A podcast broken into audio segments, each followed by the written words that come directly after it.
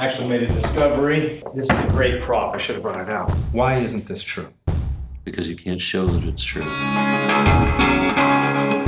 Now, people, the best that people will come up with is say, "Well, you, did you know that they found Sodom and Gomorrah?" Okay, let's say they did. Uh, usually, fictional stories will occur in real places. Not always. There's Wakanda. There's Metropolis. You know, it happens. But usually, fictional stories happen in real places. And they also found the city of Troy.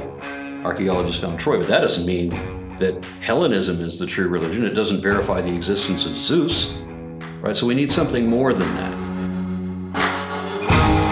Literally every logical fallacy that has ever been employed has been used as an argument for God. And every argument for God is a logical fallacy.